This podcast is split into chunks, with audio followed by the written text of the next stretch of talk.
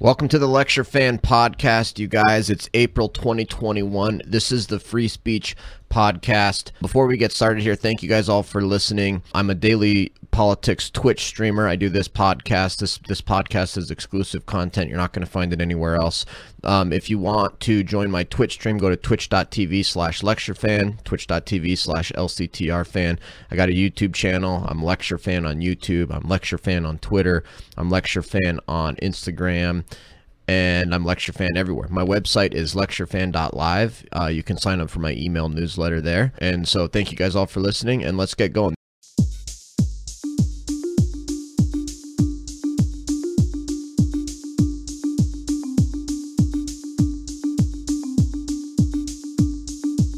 This is going to be a podcast exclusively focused on free speech, um, free thought, cancel culture, Section 230, social media, government regulations. I think that free speech is basically one of the most important issues in our society right now. I think we're living in a time period where free speech is at its basically the, the the biggest danger that we've ever had in losing free speech is now free speech has never been under attack more than it is today in the United States of America. It's an incredibly important issue hugely important issue in America right now and it's a it's a dangerous dangerous point in time. And so I think this podcast which is going to go over uh, you know why do we have free speech? Why is free speech important? What does what did the founders think about free speech? Why did they think that way? What does free speech look like around the world? What does free speech look like throughout history? What are the arguments against free speech? What why do leftists and democrats they, why do they not agree with free speech? Why do they not like free speech? And then we'll get into you know section 230 how how this applies to social media companies proposals for changing section 230 supreme court precedents and how they might apply to social media companies. And it's going to end with some proposals for me on on how we can fix the issue in a political and a legal sense. But i think you know this is also important in terms of a cultural and and societal value sense. And that's i think one of the most important points, really, is that free speech is not just a narrow legal principle that says the federal government can't prohibit you from speaking. Now, I recognize that that's what the Supreme Court, you know, has held the First Amendment means. That's what the First Amendment says. I mean, the First Amendment literally says Congress shall make no law respecting an establishment of religion or prohibiting the free exercise thereof or abridging the freedom of speech or of the press, or of the right of the pe people peaceably to assemble and to petition the government for redress of grievance. So the U.S. Constitution, First Amendment, clearly applies only to Congress, aka the federal government. Congress shall make no law abridging the freedom of speech. So Congress can't do anything to abridge our freedom of speech. And so that that was written that way because the founding fathers knew that the the federal government would be the most powerful entity, the most powerful institution, therefore the most likely to violate people's free speech rights. The founders look look back on human history and the founders knew that wow, you know, the instances throughout history where where people's free speech rights were violated, it was always done by governments. It was always done by dictators, it was done by monarchs, it was done by kings and queens, it was done by emperors and empires. So it made sense to make a constitutional amendment that says this federal government cannot abridge the free speech rights. But the reason that they did it as a, applying to the federal government is because they could have never envisioned corporations that are more powerful than the government, corporations that have more control and, and power and influence over the public square and the public debate of political ideas than the government itself the founding founding fathers thought, hey, if the if the federal government can't prohibit people from speaking, if the federal government can't prohibit people from printing out a political pamphlet and handing it out, you know, then then that will protect people's freedom of speech, and that's a great thing. The First Amendment is awesome. But if you actually look at why we have that and why we have freedom of speech and that protection from the federal government, it is much, much bigger than that it is a value. It's a societal value. It's a cultural value. The idea that free and open discussion of ideas, free thought, free speech, being able to say whatever you want, even if it's bad and, and disagreeable and false, is something that the founders thought was very important and is very important as a as a cultural and a societal value you know which is why you have you know some of the quotes from like Benjamin Franklin Benjamin Franklin said, quote, If all printers were determined not to print anything till they were sure it would offend nobody, there would be very little printed. And so clearly, clearly Benjamin Franklin in that quote talking about how free speech is an important part of society and, and, culture. So I've got a couple of quotes here from founders and John Stuart Mill, Supreme Court justices, labor leaders, all sorts of different people. They all talk about the importance of free speech as a large concept, not just this narrow legal principle. What bugs me the most about these leftists and these Democrats is they think because the Constitution says that free speech is only protected from the government, well, that that means that you know outside of outside of that context, it's not important. It's not important to have a, a, a, cultural value of free and open debate. It doesn't matter if we have private censorship. It doesn't matter if if a private company burns books or a private library burns books. That's totally fine. If if uh, if private company wants to burn books because they don't like what's in the books, that's totally fine. Nothing wrong with that. Does the Constitution doesn't apply. Well, the point is is that that's wrong. Even if the First Amendment doesn't specifically apply to it. George Washington said, quote, If men are to be precluded from offering their sentiments on a matter, which may involve the most serious and alarming consequences that can invite the consideration of mankind, reason is of no use to us. The freedom of speech may be taken away, and dumb and silent we may be led like sheep to the slaughter. Doesn't talk about the government uh, the government preventing you from offering your sentiments on a matter. It's just period. If you're if you're prevented from offering your thoughts on a matter, that's terrible the, the, founding fathers knew that it wasn't it wasn't about who or what prevented you from offering your ideas. The fact of the matter is, if you are prevented from offering your ideas, period, by anything or anybody, that's bad. And that's going to lead to horrible, horrible consequences. It bugs me so much the way these leftists, they reduce free speech to the most narrow legal principle they can think of. They take free speech and they say it's this super narrow, narrow legal principle that only applies to to Congress, and they totally forget the underlying picture, which is that as a society and as a culture, this is a very important value to have. And there, and we'll go into the reasons why. But freedom of speech is the most important part of American culture, American life, American law. it, it is the First Amendment. A lot of people consider it to be the most important freedom. A lot of people consider it to be the foundational aspect of any free society and any basic notion of a of a republic. But the, the the crazy thing is, is it used to be sacred. It used to be people agreed with it, and it, in modern day America, leftists and Democrats do not support free speech, and I will prove it as we go through here. They don't admit that. They don't admit that they disagree with free speech, but uh, they do, and and you can. The arguments that they make are, are clear that they do, and that's not unheard of. And frankly, the arguments are appealing in in some, you know, you know surface level sense. And if you actually look around the world today, there is very little freedom of speech around the world.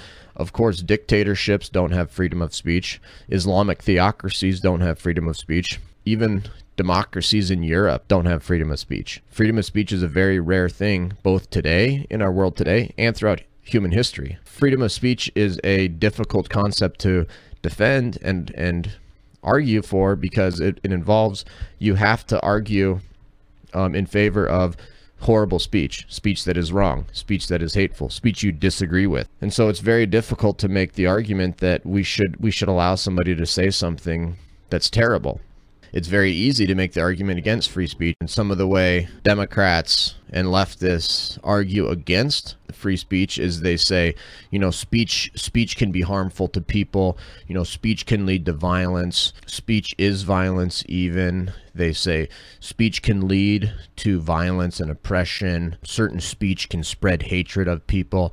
Uh, certain speech has these negative, harmful consequences to other people giving safe harbor to harmful ideas is bad. Free speech does not protect false information or hateful, racist uh, speech. These are just horrible, negative things. Why would anybody defend anybody's right to say it? We should be against these people's right to say these things. And the response is we're not defend you don't you don't defend the substance of what somebody says but their right to say it i mean do you guys remember it used to be that democrats it used to be the Democrats and leftists actually agreed with this idea that I don't agree with everything you say, but I'll, I'll fight for your right to say it. Democrats genuinely used to believe that even if even if they don't agree with what you're saying, they'll fight for your right to say it. That's no longer a thing.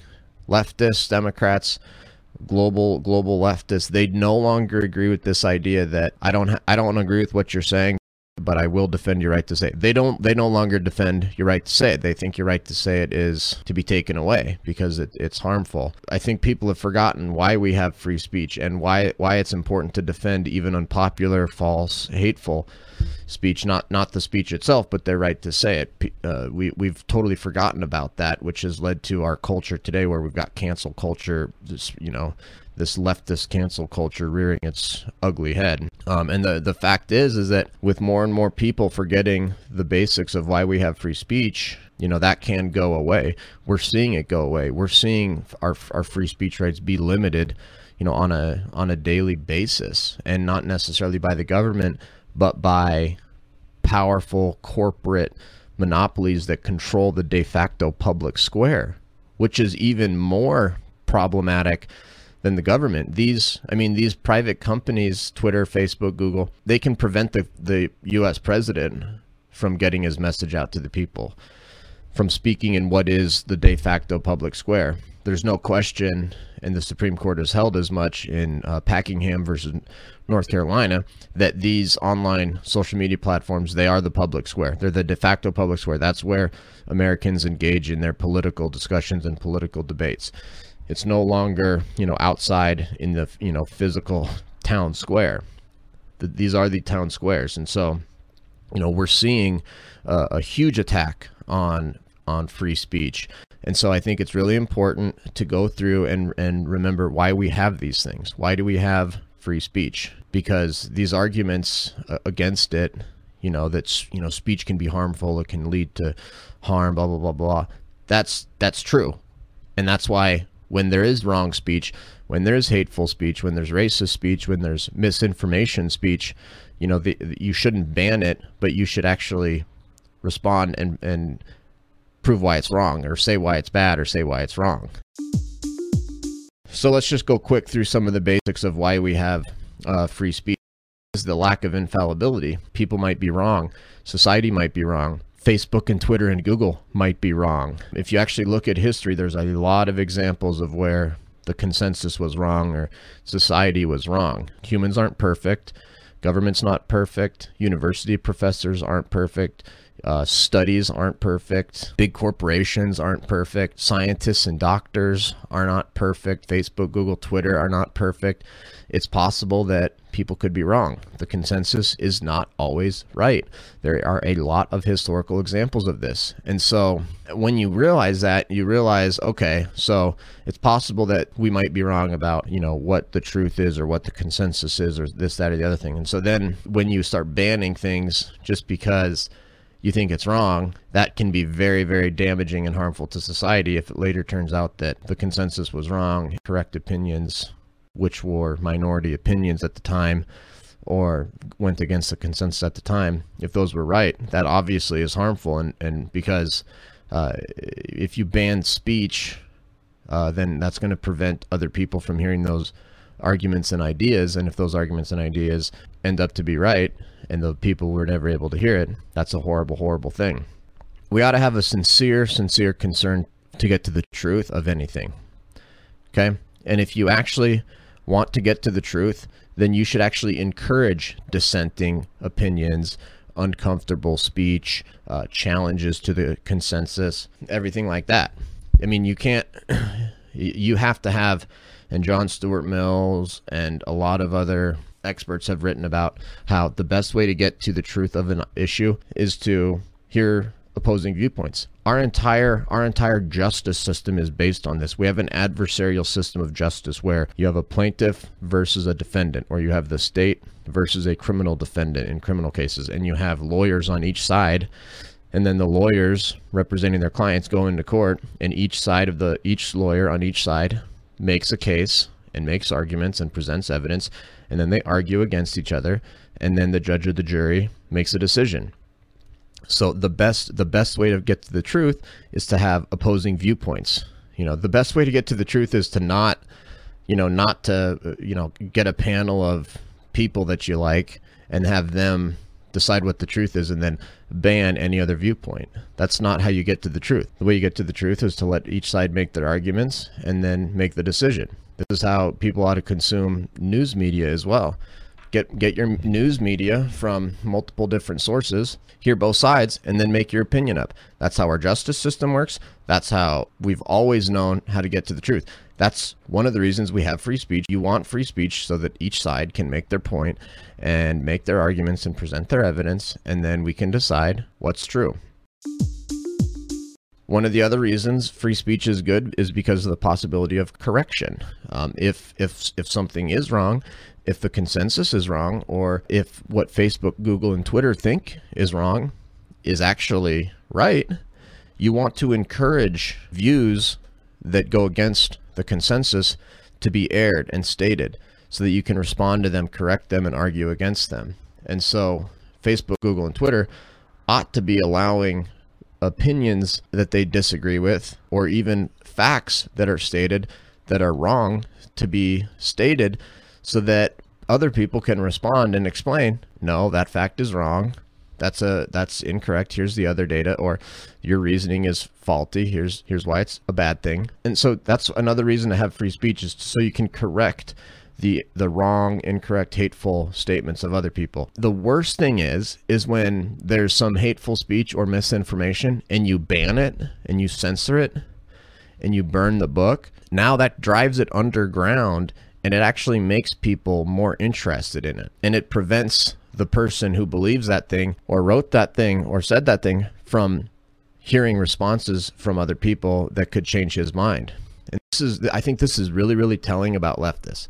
One of the thing leftists think that if you if you allow a Nazi to be on social media, if you allow a racist to be on social media, then they'll get huge and they'll have this huge following and everybody will just become Nazis and racists. So you so therefore we have to prevent that person from speaking and we have to ban them and censor them and purge them from everything because if you let a racist speak, everybody everybody will just they're they're gonna have a huge following and everybody's gonna be racist again because so we have to shut down these viewpoints.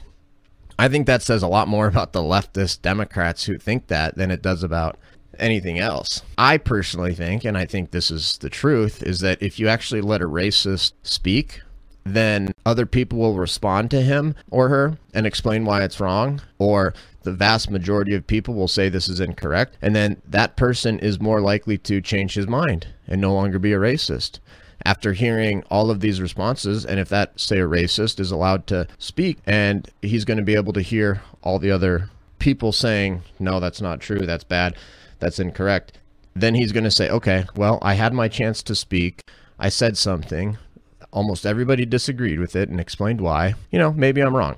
Whereas if you ban him and censor him, then he's going to take his ideas and say, well, the reason they banned me and censored me is because they can't handle the truth. They can't handle the truth. And so I'm, then it goes underground, get even worse, and get more just dug into their positions. And then they go and they get together with everybody else. And it's just, it's a terrible situation. You actually encourage the views that you're actually trying to ban and purge when you ban and purge it as opposed to letting it be said and then responding you know letting people respond to it with facts and data and reasoning about why it's wrong. When you ban and purge these ideas whether it's whether it's misinformation or hate or whatever it is when you when you ban it it actually drives it underground to where it can fester and grow and survive because it's not going to be corrected it won't be corrected by society or other people. So that they think they're right because they were banned. They think they were banned because social media, big tech can't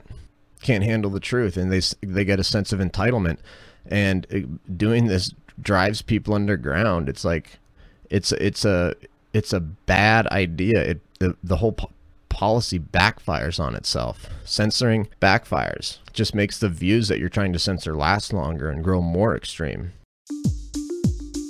what John Stuart Mill talks about is he says if, if, if views are not challenged vigorously, they will be held in the manner of a prejudice with little comprehensions or feeling of its rational grounds. Meaning of the doctrine will be lost, deprived of its vital effect the dogma, becoming a mere formal profession, inefficacious for good, preventing the growth of any real and heartfelt conviction from reason. And so, what he's talking about is like, you know, what these big tech companies and Democrats want to do is they don't want any of their views to be challenged. You know, that's really what this is about is is whatever the leftist Democrats, big tech, whatever they say is true, whatever they say is right, whatever they say is moral and ethical, you're not allowed to challenge it.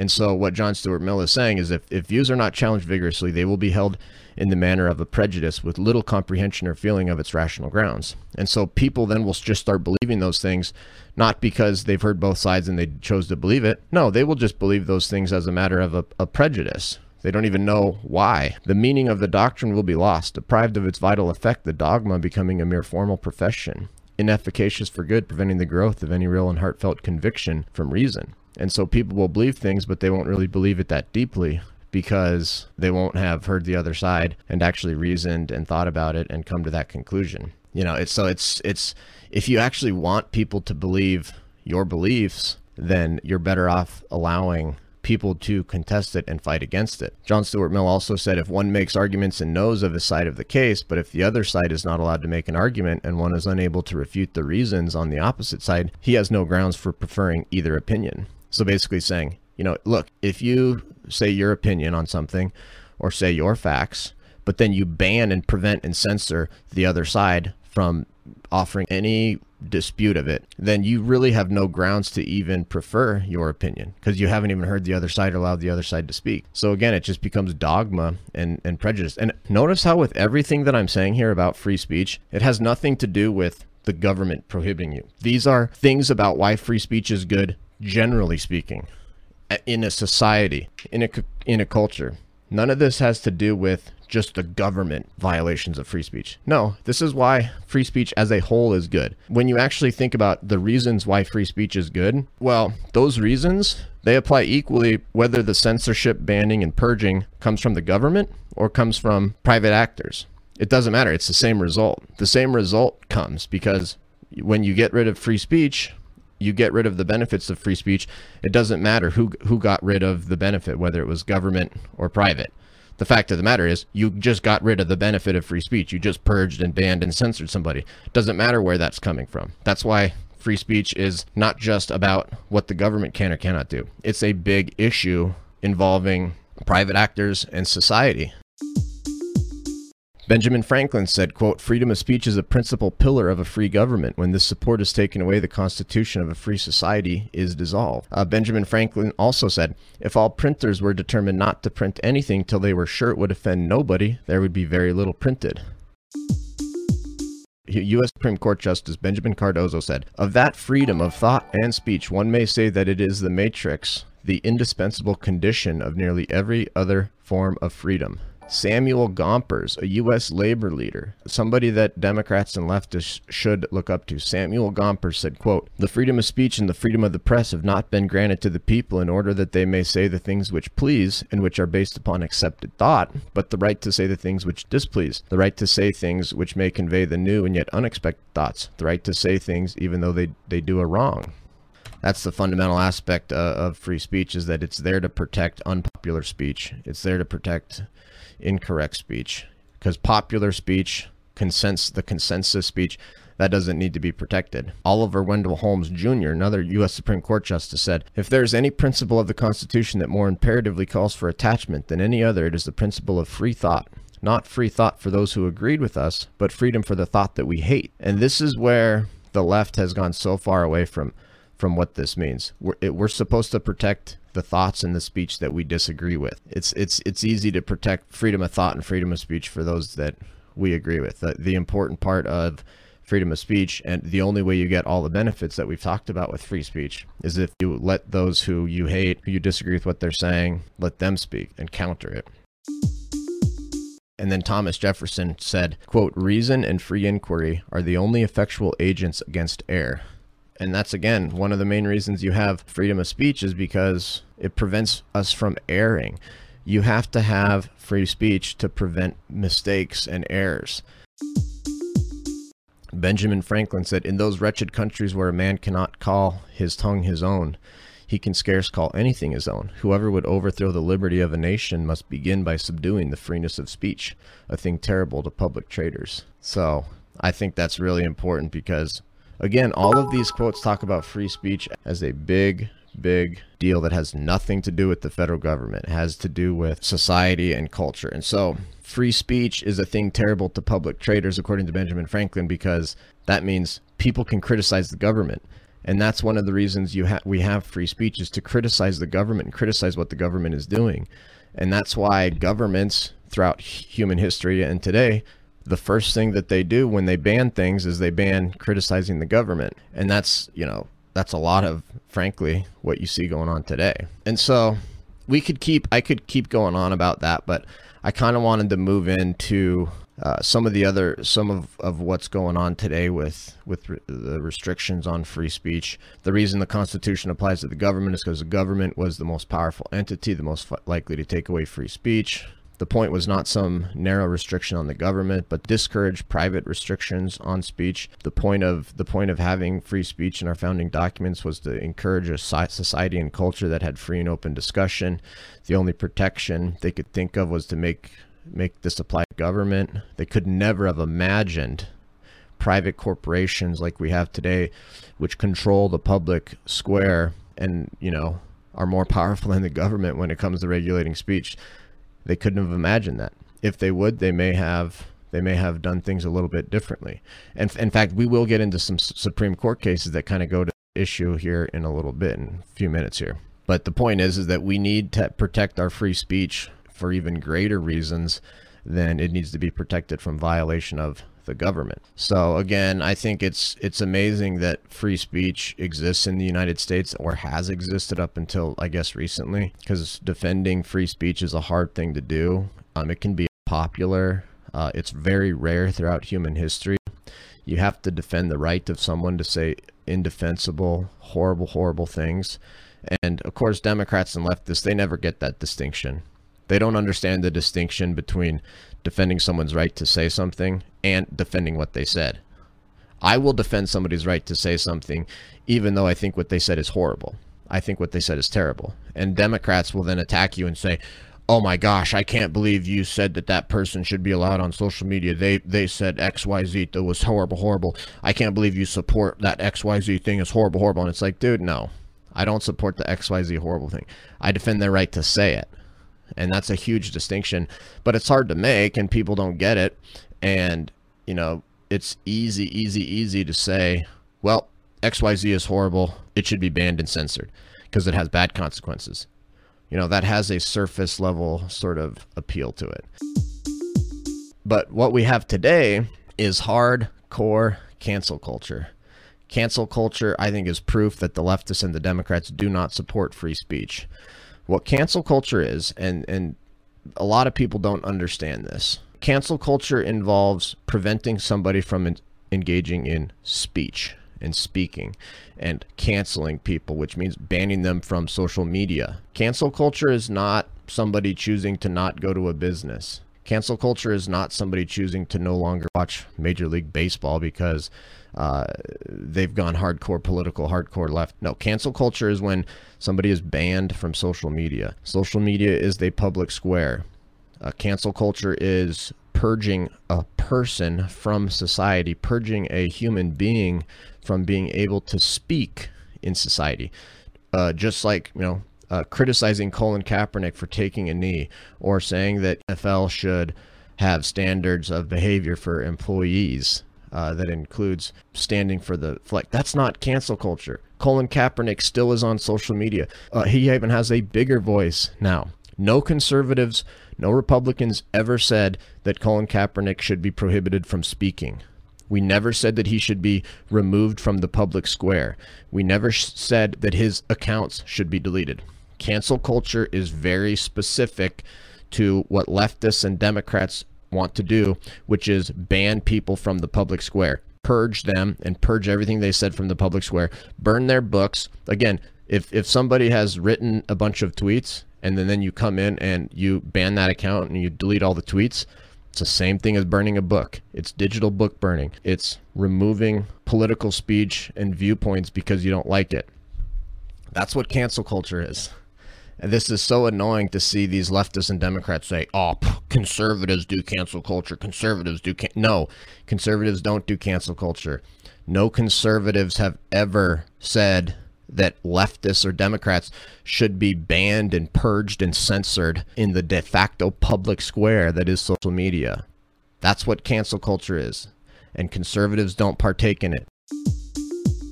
Modern day cancel culture is a leftist ideology, leftist thing, and it's a it's it's private restrictions on free speech. That's what it is. And if you look back through the founding fathers and John Stuart Mill and all these other guys, they talk about how private restrictions on free speech can even be more important than government restrictions in terms of pushing back against them because it's it, again it has the same outcome. It has the act- absolutely same effect.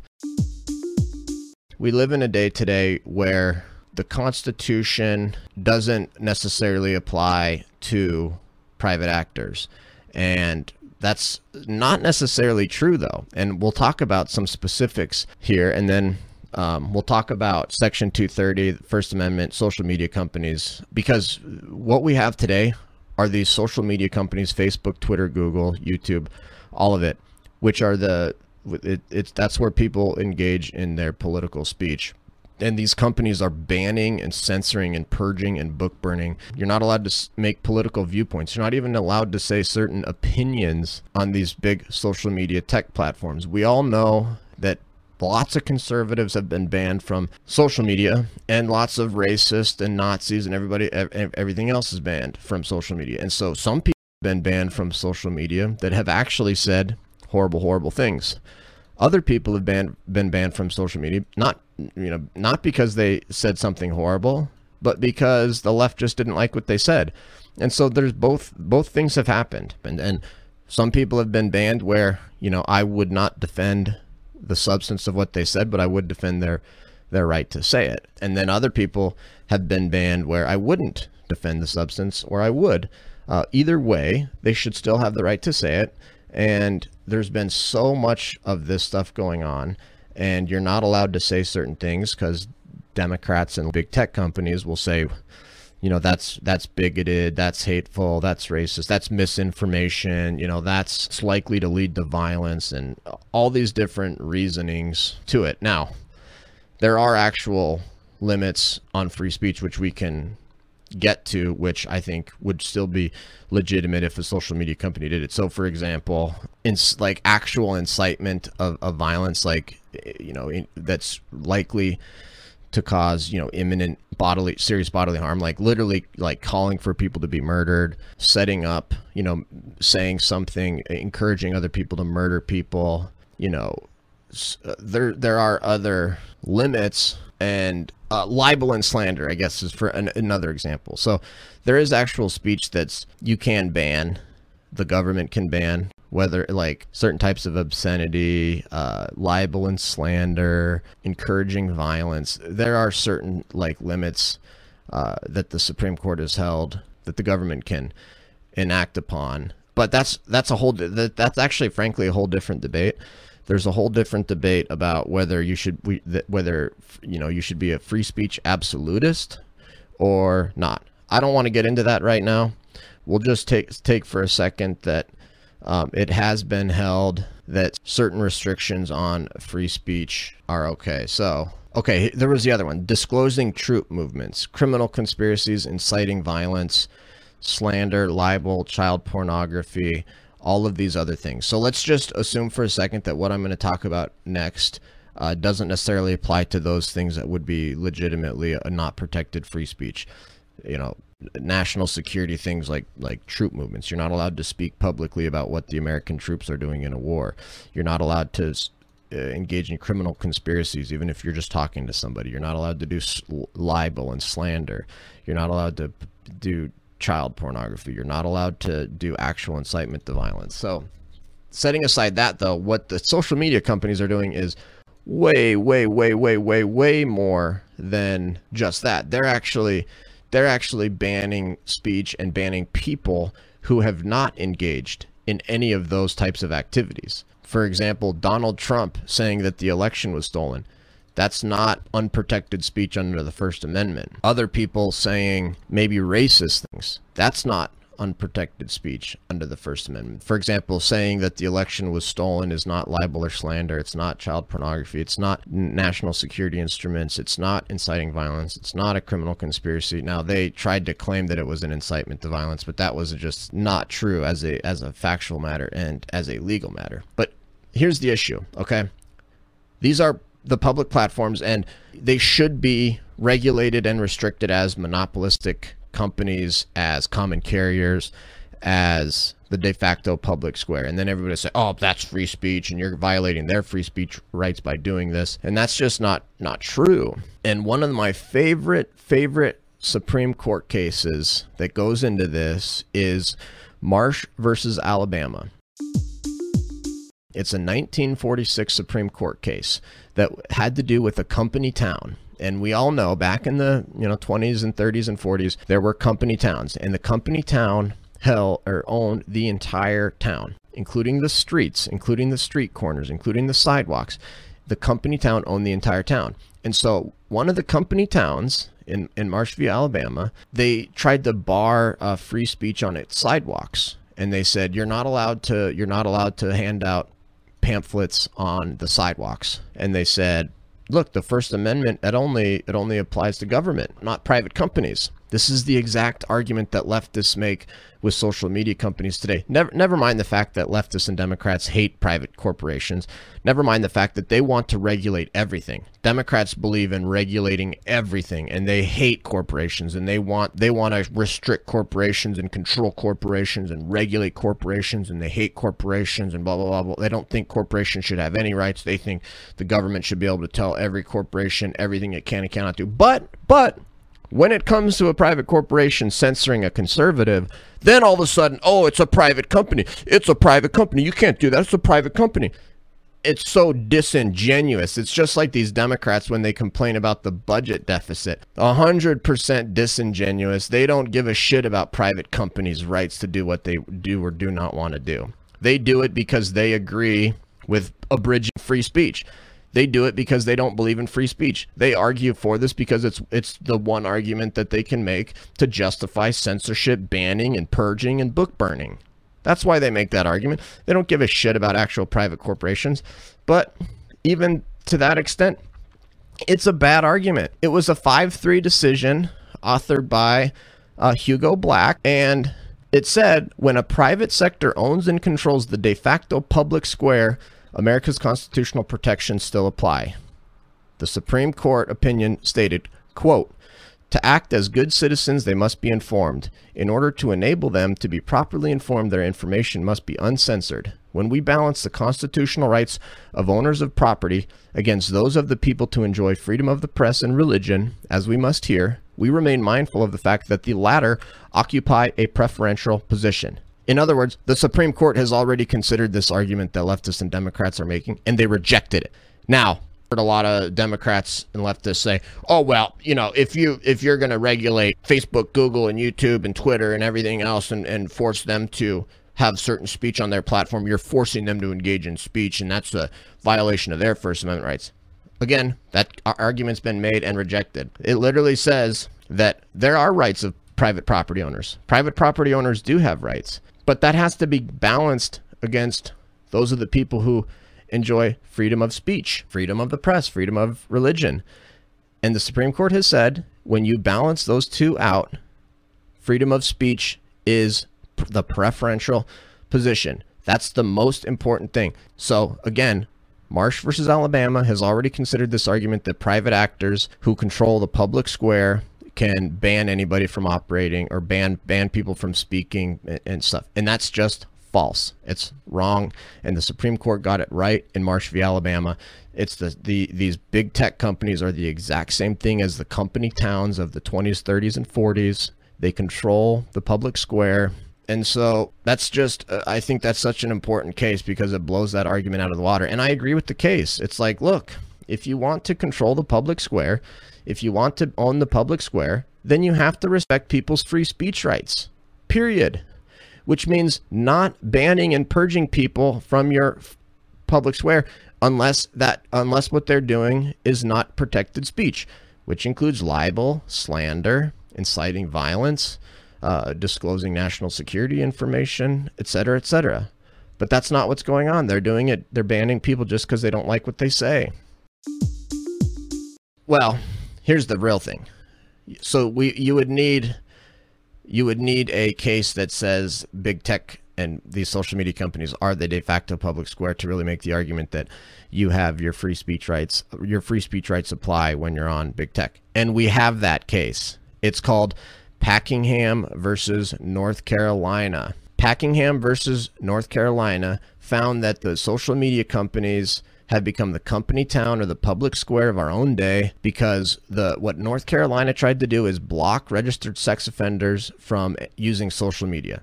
North Carolina passed a law that says sex offenders cannot use social media. Justice Kennedy wrote in the 2017 case, Packingham versus North Carolina, quote, a fundamental principle of the First Amendment is that all persons have access to places where they can speak and listen, and then after reflection, speak and listen once more. A basic rule, for example, is that a street or a park is a quintessential forum for the exercise of First Amendment rights. And then Justice Kennedy went on to say the most important place for free speech it is cyberspace, quote unquote.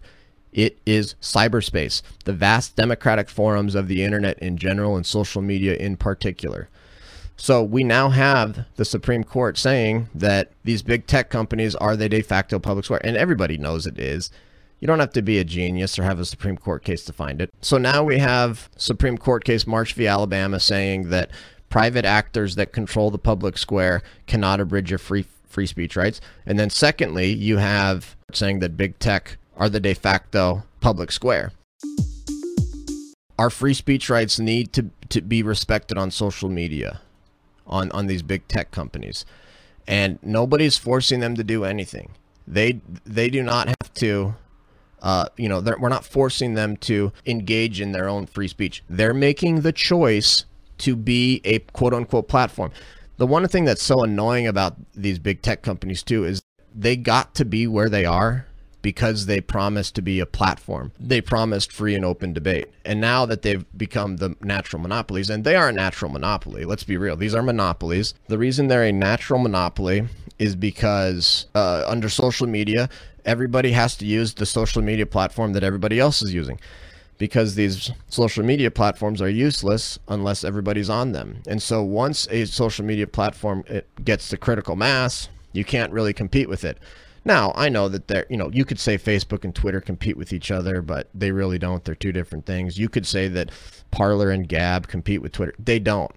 They're like there's uh there's no critical mass on any of these other platforms and the big tech companies are even attacking the other platforms like what we saw what happened with Parler um, so there's an all-out attack on free speech by big tech. There's no question about that. And so they they're a natural monopoly because people will only join social media platforms that have everybody on them. And then once you get to that point, nearly impossible uh, to compete with it. Maybe maybe someday Parler can you know become the number one social media company. But until that happens, I'll stand by my statement that these are essentially monopolies. And here's the thing if you're going to be a monopolistic corporation that controls the public square and the public debate, then you should be required to operate as what we call common carriers or um, other types of monopolies. These other common carriers, other monopolies, they have to people in a non-discriminatory manner with reasonable basis and fairly.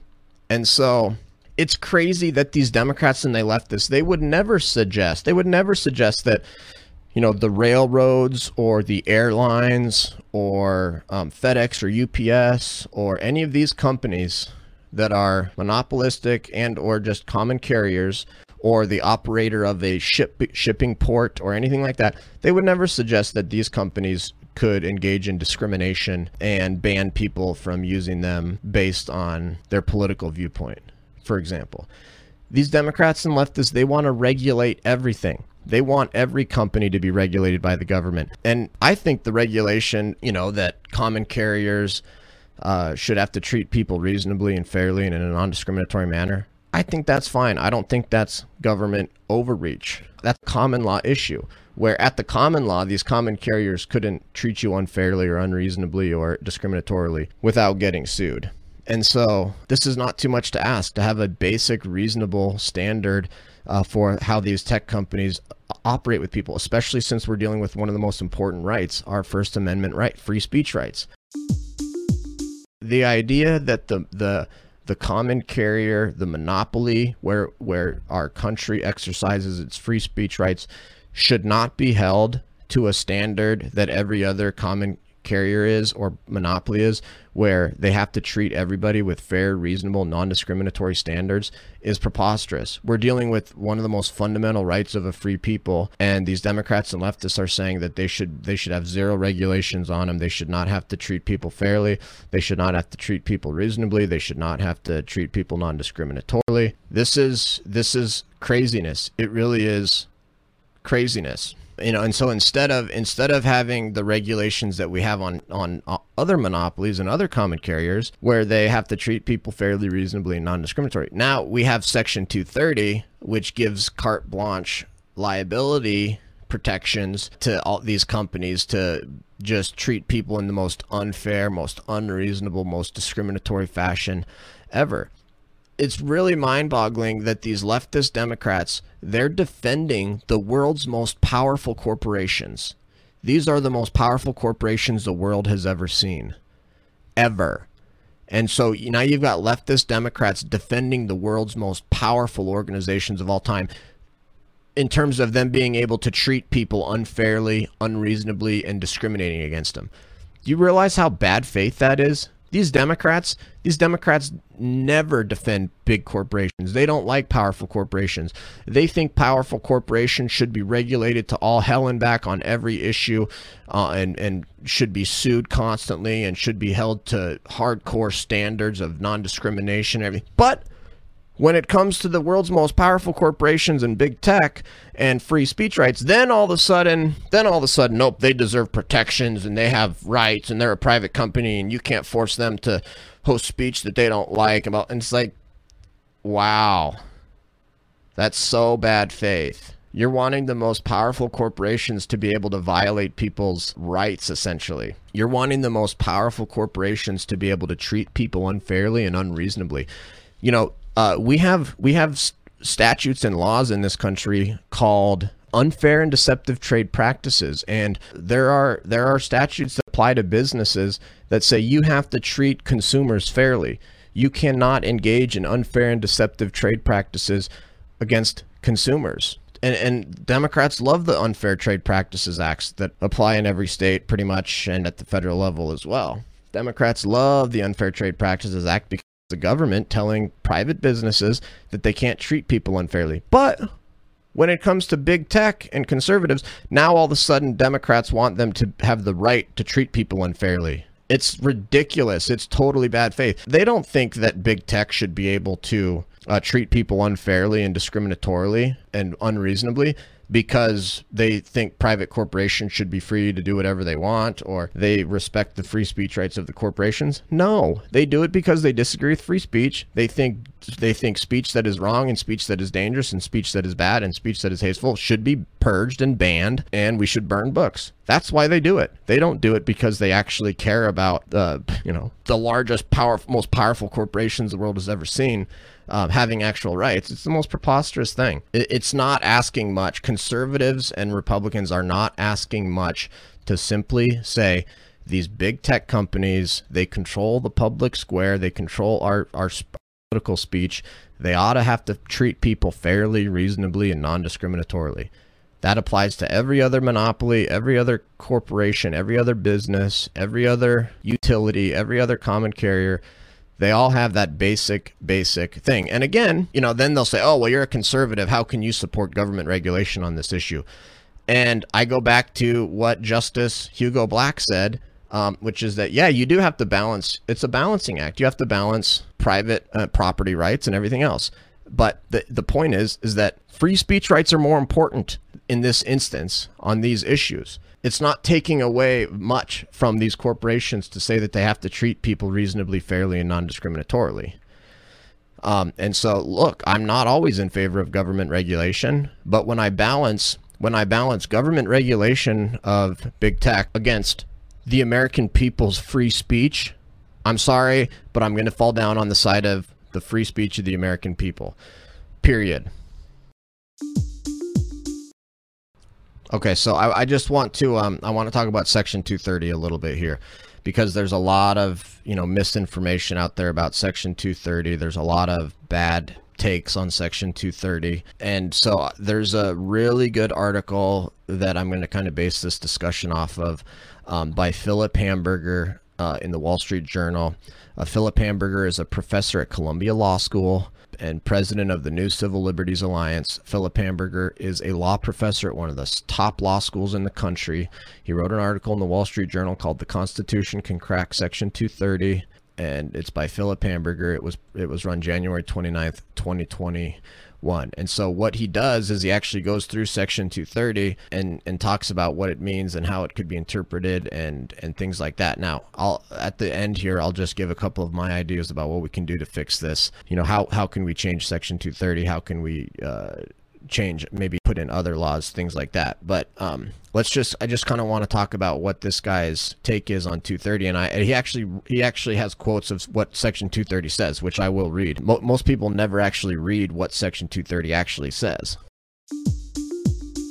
What does Section 230 says say? It's from the 1996 Communications Decency Act. Section 230C2 provides, quote, no provider or user of an interactor interactive computer service shall be held liable on account of any action voluntarily taken in good faith to restrict access to or availability of material that the provider or user considers to be obscene, lewd, lascivious, filthy, excessively violent, harassing, or otherwise objectionable, whether or not such material is constitutional. And that's the provision that big tech says we can do whatever we want. We can do whatever we want because what it says is no provider of an interactive computer service shall be held liable on account of any action they take in good faith to restrict access to or availability of material. And then it talks about lewd, lascivious, obscene, filthy, etc. etc. This was originally intended to allow tech companies to delete child pornography. That's the purpose of this. It was it was to allow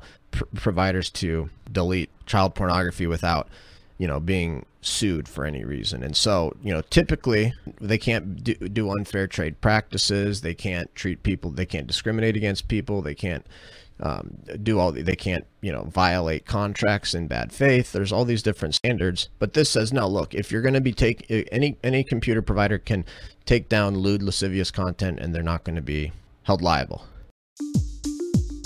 The issue then becomes one is where does where does Congress get the authority to do this? And so they say that it comes from the Commerce Clause, which of course it comes from the Commerce Clause. They always say, "Oh, it's interstate commerce. If it if it impacts interstate commerce, we can we can deal with it." But what it really is is this is congressionally emboldened censorship.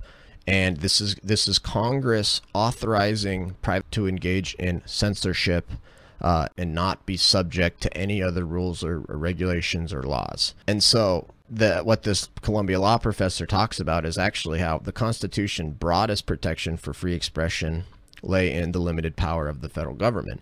And so James Wilson uh, reassured Americans in 1787 that, quote, a power similar to that which has been granted for the regulation of commerce was not granted to regulate literary publications, and thus the proposed system possesses no influence whatever upon the press. And so they're basically saying, look, that was the argument that we didn't even need a Bill of Rights. We don't need Bill of Rights to say that Congress can't abridge freedom of speech because Congress has enumerated powers and none of those enumerated powers says it has the power to abridge freedom of speech. So why would you need a right that says Congress cannot abridge freedom of speech when we already have uh, the the Constitution says that only thing Congress can do is regulate interstate commerce, and that does not include literary publications. And so, uh, this this this constitutional system has no impact on speech. Well, that obviously uh, changed because now the courts say, you know, the commerce power uh, includes the ability to regulate speech and uh, up to and including Section 230. And so the point is, now that we have a statute like Section 230, which regulates speech and private companies' ability to restrict speech, that's rested upon a power that the government has under inter- interstate commerce. Which means that, look, if you guys are doing this to try to control interstate commerce, we should read the statute in a way that recognizes the constitutional dangers here of using something like interstate commerce to start regulating speech which goes to how how uh, how you should read any ambiguities or how you should interpret the statute. And, and then another part is uh, another constitutional aspect of this is the First Amendment. And so what the private companies say and Democrats say is, oh, we're private, you know, we can do whatever we want, which that's not true. But to the extent Section 230 says that they can do whatever they want, I think you have to pay very, very close attention to what actually Section 230 says, and then we ought to think about amending it too. And so, what what Section 230 says, it actually protects these companies from restricting various material, whether or not such material is constitutionally protected. And so, Congress is explicitly immunizing companies from liability for speech restrictions that would be unconstitutional if lawmakers themselves oppose them. So Congress is saying, yeah, you companies, you can ban content and you can censor content that would be constitutionally protected. It may be constitutionally protected speech. You're allowed to ban it. You're allowed to censor it where this law professor brings up a really really good point is that one of them one of them is objectionable material. Section 230 says they can they can censor objectionable material which is so vague it has no meaning. And there's a doctrine called void for vagueness. And if, if a statute is too vague then it's unconstitutional. And so what congress has done is authorized big tech to be able to censor objectionable material, and it would be directly unconstitutional if Congress did it. But Congress is working through private companies to abridge the freedom of speech, which is where the, the problem is. And here's why. Here's the example that this law professor brings up. Southern sheriff, they used to assure KKK that they would face no repercussions for suppressing the speech of civil rights marchers. So these these uh, these sheriffs in the South, they would go up to the Klansmen and go up to the KKK and say, "Hey, if you guys if you guys suppress the the speech of civil rights marchers, then we won't go after you."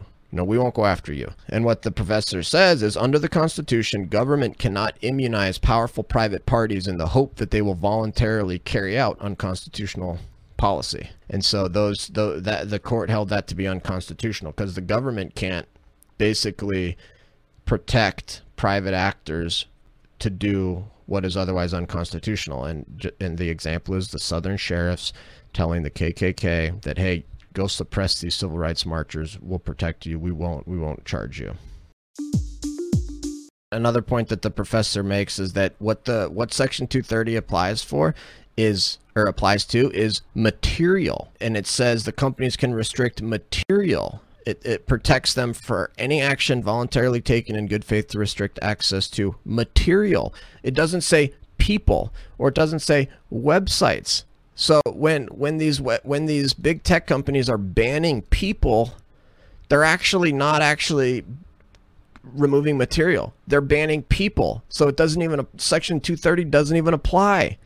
Section of 230 applies when they remove material. It doesn't mean when they remove entire persons. They purge purging out people, which is another really good statutory argument. The really the the best statutory argument that I think he makes here, and which I've thought of as well, is that the the actions have to be taken in good faith. And so these private tech companies are protected from liability under Section 230 if they remove material in good faith. And what that means is it can't be disproportionate. Um, it can't be done with an improper purpose. It can't be done in a bad faith manner. And so, you know, banning people and purging people and censoring people for simply saying something they disagree with politically, first of all, that's not done in good faith and that's not banning material. Oh, and then this was awesome. The professor talks about how um, if if you really want large common carrier like big tech companies who control the public forum to go beyond good faith actions against material, pause to consider a little history, if only a reality check. Even the Inquisition gave heretics formal opportunities to recant and even the Star Chamber required its private censors to bar offensive material, not authors. And so he's literally brings up the the the Spanish Inquisition and the Star Chamber as saying that dude, even the Inquisition and the Star Chamber were not as absurd and draconian as how big tech is acting. They they even they let people recant and they only barred material, not people. Um, which really is quite amazing when you think about how these big tech companies are, are basically just going so far beyond what has ever been considered acceptable. He makes another point that Section 230 only applies to content, not viewpoints, and that the distinction between content and viewpoint is crucial in free speech law. Government can't discriminate against disfavored viewpoints, even when regulating unprotected speech, such as fighting words. Um, it's and so that's why this the uh, the statute focuses on content. Okay, so anyway, there's a lot of stuff to talk about with 230, uh, just the statute itself. But the big issue is what do we do, right? What do we do going forward? You know, I, I think that we ought to we ought to have federal laws and state laws that specifically say big tech must treat people fairly, non-discriminatorily, and they can't uh, and they must respect people's free speech rights. In other words, you know, they can't ban you for engaging in speech that's protected by the Constitution. Um, and so one of the one of the other proposal is to have like a First Amendment zone on social media, and that's done by K.S. Bruce uh, Real Clear Politics writer. Um, he's he's proposed like a First Amendment zone where speech would be treated as free speech. Um, and so then if you go on to social media, you could either you could either look at the censored social media platform and you know that you would consider safe. And then there would be another zone where you could go or another portion of the app or whatever that you could go that would be a free speech zone. That's fine. That's great. I don't necessarily think you need that. I would just say first of all, let's let's enforce the Section 230 as it stands right now. Let's enforce Marsh versus Alabama and Packingham versus North Carolina. Let's recognize that this is the public square, that people's free speech rights apply, that these companies are monopolies, that common law monopoly rules like treating people fairly and reasonably and without discrimination, they apply to this this and that um, that Section 230 only protects them for good faith operations that are proportional, that allow people to make changes that, that only apply to content and material, not the people themselves, and, and take the existing law that we have and just apply it so that we don't have people being banned and purged from social media just for saying something that leftists and Democrats don't like. We need to respect free speech for all the reasons I talked about at the beginning. Now, I think we could go even further. We could we could have a new federal statute or a new state law, new federal law or new state law or both that specifically says big tech companies who are uh, the de facto public square, they cannot engage in activity against people by banning and purging and censoring them unless the speech that they're attacking is not protected by the First Amendment. So, and if if a big tech company does that, then the person who is banned or purged or censored improperly, unfairly, in a discriminatory way, in a disproportionate manner, for engaging in speech that's protected speech by the First Amendment, if the government had done it, if that happens, then that person can sue the tech company and they can get triple damages, they can get punitive damages, they can get attorney's fees, and they can get injunctive relief against these big tech companies. And if you were to pass that law, then anybody anybody that is unfairly or unreasonably or discriminatorily banned, censored, and purged by these Democrat big massive corporations, leftist run, then they can sue them and they can get their attorney's fees from them and they can get triple damages and they can get punitive damages. And I think that would go a very long way towards preventing this problem and making it so people are not banned and censored and purged all the time. And it doesn't violate anybody's free speech rights because you know what? If you're going to be the, you, you have a choice.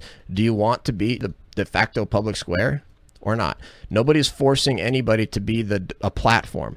You know, these are platform. They, they claim that they're platforms and then they act as publishers. We didn't even get into that. That's a huge other discussion is a platform versus publishers but they're trying to act as platforms and claim that they're platforms, but then they don't want to treat pe people fairly. And it's like, look, You're choosing, you chose to become this platform. You chose your choice to become a platform where you're the public square, where you, where this is where people engage in free speech. If you want to do that, that's great.